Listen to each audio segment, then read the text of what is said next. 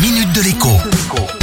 Bonjour à tous. Il n'est pas désagréable de pousser de temps en temps un petit cocorico et accessoirement de rire un peu. Les assureurs viennent en effet de dévoiler le palmarès des voitures les plus volées en France avec la complicité du magazine Autoplus. Et pour une fois, eh bien, on ne trouve pas de grosses berlines allemandes en tête du classement, mais des françaises.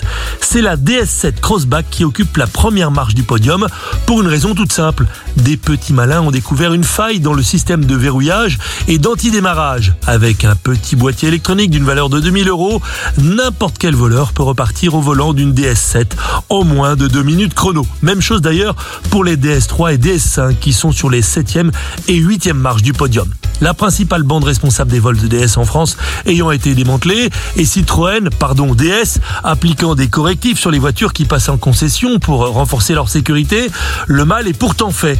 Les tarifs pour assurer une DS, les tarifs d'assurance bien sûr, ont flambé cette année.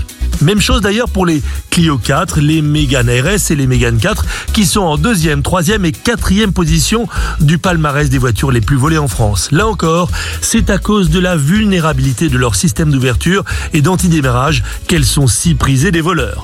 Ce n'est finalement qu'en cinquième place qu'une voiture de marque étrangère pointe le bout de son capot, bien que minuscule. Je parle évidemment de la Smart Fortwo, toujours très désirée par les voleurs, qui la désosse pour la vendre en pièces détachées. Alors, si vous avez un projet d'achat de voiture, neuve ou location, pensez en tout cas à consulter ce genre de palmarès. Non que le risque de se faire voler sa voiture soit immense, et de toute manière, quand on est assuré, on est indemnisé. En revanche, eh bien, c'est le tarif de la police d'assurance qui gonfle pour les voitures les plus volées, ce qui est parfaitement logique. À demain. La minute de l'écho avec Jean-Baptiste Giraud sur radioscoop.com et application mobile Radioscoop.